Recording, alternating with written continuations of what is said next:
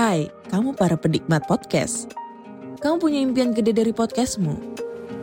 Terus First Story bisa banget bantu kamu.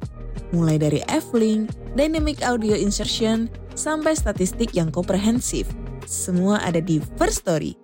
Gak ketinggalan kamu bisa monetisasi podcastmu lewat iklan dari First Story Ads yang bisa kasih kamu penghasilan dari setiap place podcastmu.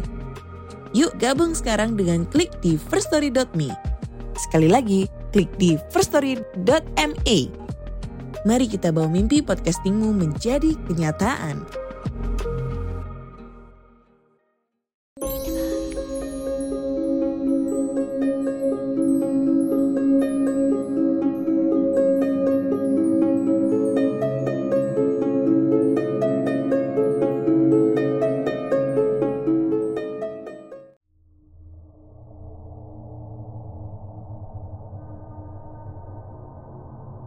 Selamat datang dan selamat malam.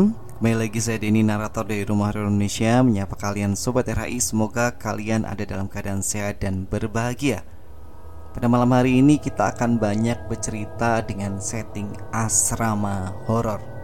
Dan langsung saja cerita pertama ditulis oleh seorang penulis dengan inisial KT Beberapa saya alami sendiri, beberapa lainnya dialami orang-orang di sekitar saya Kejadian ini terjadi di asrama kampus saya. Sudah bukan rahasia lagi kalau asrama itu sarangnya hantu kan. Dan cerita hantu ini sudah sering kami dengar sejak pertama kali tinggal di asrama. Nah, puncak kejadiannya pada saat tahun 2013-2014 yang lalu. Sebagai catatan penulis, penulis ini lulus tahun 2016 dan seluruh mahasiswa wajib tinggal di asrama saat itu. Jadi waktu itu hampir seluruh penghuni asrama ketakutan termasuk penghuni asrama putra. Kira-kira seperti inilah asrama saya dulu. Beberapa kejadian yang saya alami sendiri. Yang pertama, siapa yang hendak keluar dari kamarku? Hari Minggu ada acara di luar kampus. Saat siap-siap di kamar, pintu kamar saya kunci. Lalu mulai cari baju yang akan saya gunakan di lemari Biasanya asrama sangat sepi pada hari Minggu. Nah, saya jongkok di depan lemari. Tiba-tiba engsel pintu kamar saya berdecit. Kaget, saya langsung menoleh ke pintu. Saya perhatikan beberapa saat tidak ada apa-apa. Mencoba berpikir positif, saya kembali mencari baju di lemari. Tapi engsel pintu saya berdecit lagi. Saya sontak menoleh ke pintu dan engsel pintunya benar-benar bergerak naik turun seperti saat akan dibuka. Saat itu juga saya merasakan angin berhembus dari jendela. Gila, saya langsung menghempas kencang tuh engsel pintu sampai pintu terbuka dan langsung lari ke kamar sebelah. Untung ada orangnya. Berikutnya adalah pintu yang menunggu dan bola terlempar. Dini hari kira-kira pukul 1 saya dan tiga orang teman saya hendak kembali ke asrama. Ada aturan batas akhir masuk asrama adalah jam 10 malam. Namun kami mendapat jam khusus untuk beberapa bulan karena ada kegiatan. Saat itu salah satu teman saya sudah sangat mengantuk. Saat sudah dekat asrama, saya merasa heran karena pintu asrama terbuka lebar. Biasanya pintu sudah ditutup jam 10 malam walaupun tidak dikunci. Tapi malam itu pintu terbuka sangat lebar. Well, ini aneh. Serius. Seperti ada yang menanti di dalam dan ada yang dinanti dari luar. Saya mencoba tidak memikirkan kejanggalan ini. Dan tiba-tiba ada sesuatu. Hmm, saya pikir bola kaki ya, yang terlempar ke arah kami. Hanya saja sesuatu itu muncul dari atas, bukan dari bawah mungkin dari lantai dua koperasi yang jaraknya 10 meter dari sisi kanan asrama. Padahal lampu koperasi mati semua, pintu dan jendela ditutup. Oke, kembali. Bola itu mendarat di pohon sawo persis saat kami sejajar pohon itu. Jadi tidak mencapai kami. Kami, kecuali teman yang sudah mengantuk, sangat kaget dan refleks saling berpegangan tangan. Seorang teman berbisik, "Jangan lari." Karena memang akan memperparah keadaan. Tiba di asrama, kami menutup pintu dengan deg-degan. Dan untuk pertama kalinya, kami tidak cuci muka sebelum tidur dan langsung ke kamar masing-masing. Kasihan juga temanku yang kamarnya di lantai tiga. dan sialnya pohon sawo itu persis di samping kamarku. Jadi malam itu aku membiarkan lampu menyala. Berikutnya mimpi buruk dan jendela yang terbuka. Suatu malam tiba-tiba salah satu teman sekamarku berteriak-teriak menangis. Saya kaget dan langsung bangun, lalu turun ke bawah. Oh iya, tempat tidurku di atas tempat tidurnya. Ternyata dia sedang bermimpi buruk. Saya segera membangunkannya. Setelah beberapa saat, akhirnya dia terbangun, lalu segera memelukku. Kemudian kami kembali tidur di tempat tidurku di atas. Namun dia kembali bermimpi buruk. Setelah membangunkannya lagi, akhirnya kami memutuskan untuk turun dari bunk bed dan tidak tidur lagi menunggu pagi. Saat itu baru pukul 4 pagi. Kami duduk di lantai dan bersandar ke tempat tidur kami. Saat itulah aku menoleh ke jendela. Dan ternyata jendela kami sedikit terbuka, juga kordennya. Padahal jelas-jelas kami selalu menutup jendela sebelum makan malam. Sebenarnya pada malam hari itu Selain kami berempat Sebagai penghuni kamar Ada lima mahasiswi lainnya yang tidur di kamar kami Setelah bermalam panjang menggosip. Tapi saat kami terbangun Hanya ada saya dan dua orang lainnya. Sisanya kabur. Ternyata malam itu tidak ada yang bisa tidur tenang di kamar kami. Jadi mereka semua kembali ke kamar mereka Termasuk satu teman sekamar saya saya jadi teringat ada pesan turun-temurun di asrama. Jangan berisik di asrama, atau akan ada yang merasa terganggu dan kemudian mengganggu balik. Belum selesai ya, masih ada lagi nih. Bayangan hitam yang berputar-putar. Ini diceritakan oleh penjaga asrama saya.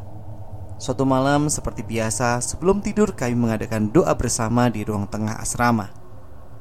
Karena akhir-akhir ini banyak mahasiswa yang sakit Ya karena sering kurang tidur Ya karena gangguan-gangguan aneh itu Maka ibu asrama kami membelikan bandrek dari luar. Saat beliau kembali kami masih sedang beribadah Jadi beliau menunggu di luar. Selesai ibadah baru beliau bergabung Dan kami menikmati bandrek hangat itu. Beberapa waktu kemudian barulah beliau bercerita Bahwa pada malam itu saat kami sedang beribadah. Beliau melihat kami dikelilingi bayangan seperti kabut hitam yang terus berputar-putar mengelilingi kami. Itu sebabnya beliau menunggu di luar. Berikutnya, masih di tempat yang sama, anak kecil yang melompat dari jendela lantai dua.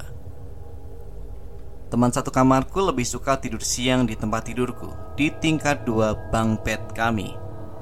Saat tiba-tiba terbangun dari tidur siangnya di suatu hari, dia kaget melihat ada bocah di kamar kami. Dan tiba-tiba, bocah tersebut melompat dari jendela kamar kami. Kamar kami ada di lantai dua, guys. Dan berikut ini adalah beberapa kejadian yang sering dialami oleh teman-teman. Yang pertama, loker sepatu berdebam-debam keras. Loker sepatu kami ada di lantai satu, di pinggiran lantai khusus tempat kami doa malam. Seringkali penghuni asrama mendengar pintu-pintu loker ini dibuka dan ditutup dengan sangat keras. Yang kedua, kapstok handuk berdecit ditarik-tarik. Kapstok handuk letaknya di teras luar asrama. Pada malam hari, sering sekali penghuni asrama mendengar kapstok-kapstok tersebut berdecit, seperti ada yang menyeret. Sebagian besar kapstok terbuat dari aluminium dan banyak di antaranya sudah tidak memiliki karet atau plastik pengaman di kaki-kakinya. Bisa kan membayangkan seperti apa bunyinya? Yang ketiga, melihat diri sendiri sedang tertidur. Ini saya baca sambil merinding ya.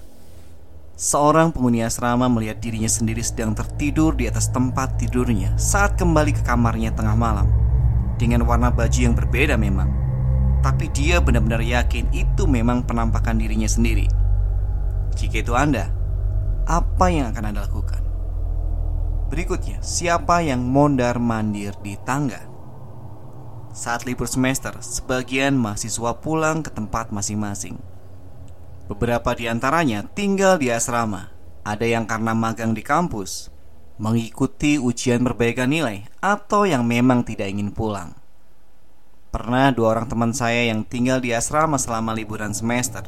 Selama beberapa malam selalu ketakutan karena saat tengah malam terdengar suara-suara kaki mondar-mandir di tangga yang tepat di depan kamar mereka. Namun tidak ada seorang pun di sana. Bahkan mereka berdoa pun suara itu tidak lekas hilang. Lalu apa lagi yang bisa dilakukan? Masih ada banyak sekali. Ini masih di asrama saya saja kampus saya memiliki beberapa asrama. Lain kali saya ceritakan. Oke, cerita yang kedua datang dari Mas DA. Gitar berbunyi.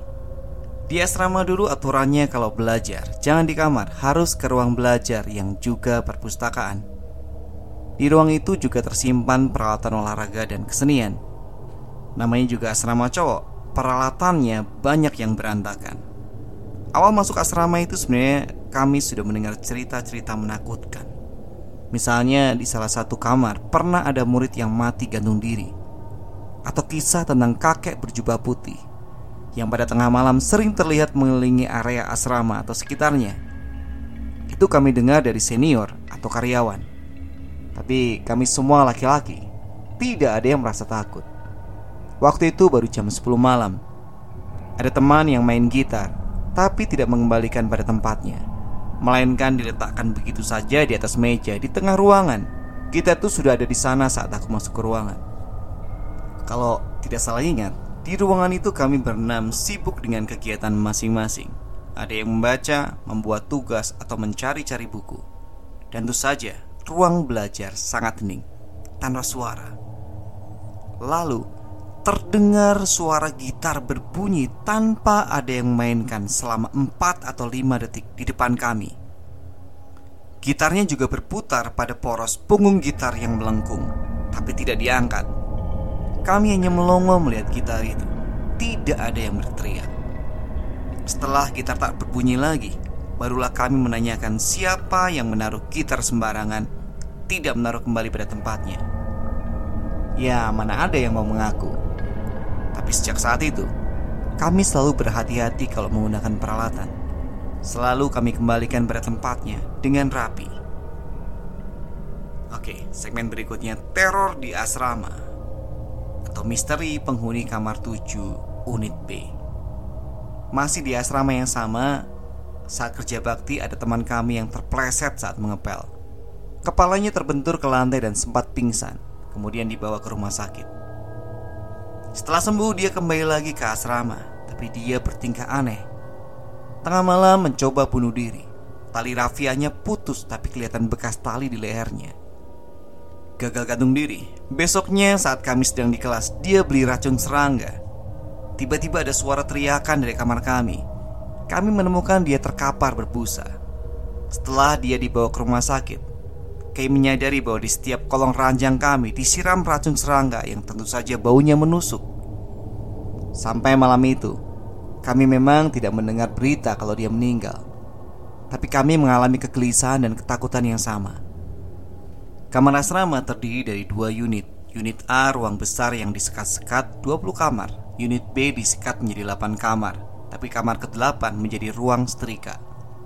Kamar 7 tahun lalu ada yang mati bunuh diri kosong Terisi enam saja. Saya kamar nomor empat Sejajar dengan kamar setrika. Teman yang minum racun tadi Di kamar tiga Persis di depan kamar saya. Keanehan pertama ada suara orang menyetrika. Lewat jam 12 malam. Ketahuan ciri khas ya Karena tatakan setrika kami memakai piring kaleng. Kemudian dari arah kamar setrika berhadapan dengan kamar tujuh Ada suara langkah kaki seperti sandal diseret berjalan di koridor depan kamar kami masing-masing. Kamar kami tidak berpintu, hanya berupa tirai. Saya sudah menunggu suara itu di depan kamar yang tirainya sedikit terbuka dan bergerak sendiri seperti tertiup angin. Anehnya, suara langkah itu lewat, tapi tak kelihatan pemilik langkah itu. Karena penasaran, saya mengintip dari balik tirai dan melongok ke koridor. Ternyata hal yang sama dilakukan oleh teman-teman saya yang ada di kamar 1, 2, 5, dan 6 Jadi kepala kami sama-sama melongok dari tirai masing-masing. Jadi rupanya tak ada penjelasan yang terjadi. Kami sama-sama mengalaminya. Kami pun ambil bantal dan selimut dan berlari ke unit A. Rupanya di sana terornya lain. Ranjang mereka pada ambruk sebelum kami bergabung Akhirnya kami tidur beralaskan kasur di koridor unit A. Ternyata kami takut bareng-bareng tapi tidak dibahas. Sama-sama gengsi disebut penakut. Kami juga sepakat bungkam kepada karyawan. Nah masih ingat teman yang minum racun tadi ya? Ternyata teman yang minum racun serangga itu tidak meninggal. Kami kira dia yang meneror kami malam itu. Jadi siapa? Sampai tulisan ini saya buat tidak ada kejelasan Mungkin dia yang bunuh diri di tahun sebelumnya Penghuni kamar 7 Unit B Asal tahu aja Gedung asrama kami adalah bekas rumah sakit di zaman Belanda Sengaja tidak dijelaskan secara rinci nama gedungnya karena saat ini masih difungsikan. Oke, itu dia tadi cerita-cerita horor yang terjadi di asrama ya. Tadinya saya pengen nambahin lagi, tapi saat saya recordnya udah cukup malam deh. Kayaknya cukup kita sambung aja di episode berikutnya ya. Semoga kalian terhibur dengan cerita tadi. Kalau kalian punya cerita atau pengalaman mistis, boleh kalian kirim ke denny.ristanto1104 at gmail.com Nanti saya akan bacakan cerita kamu di sini.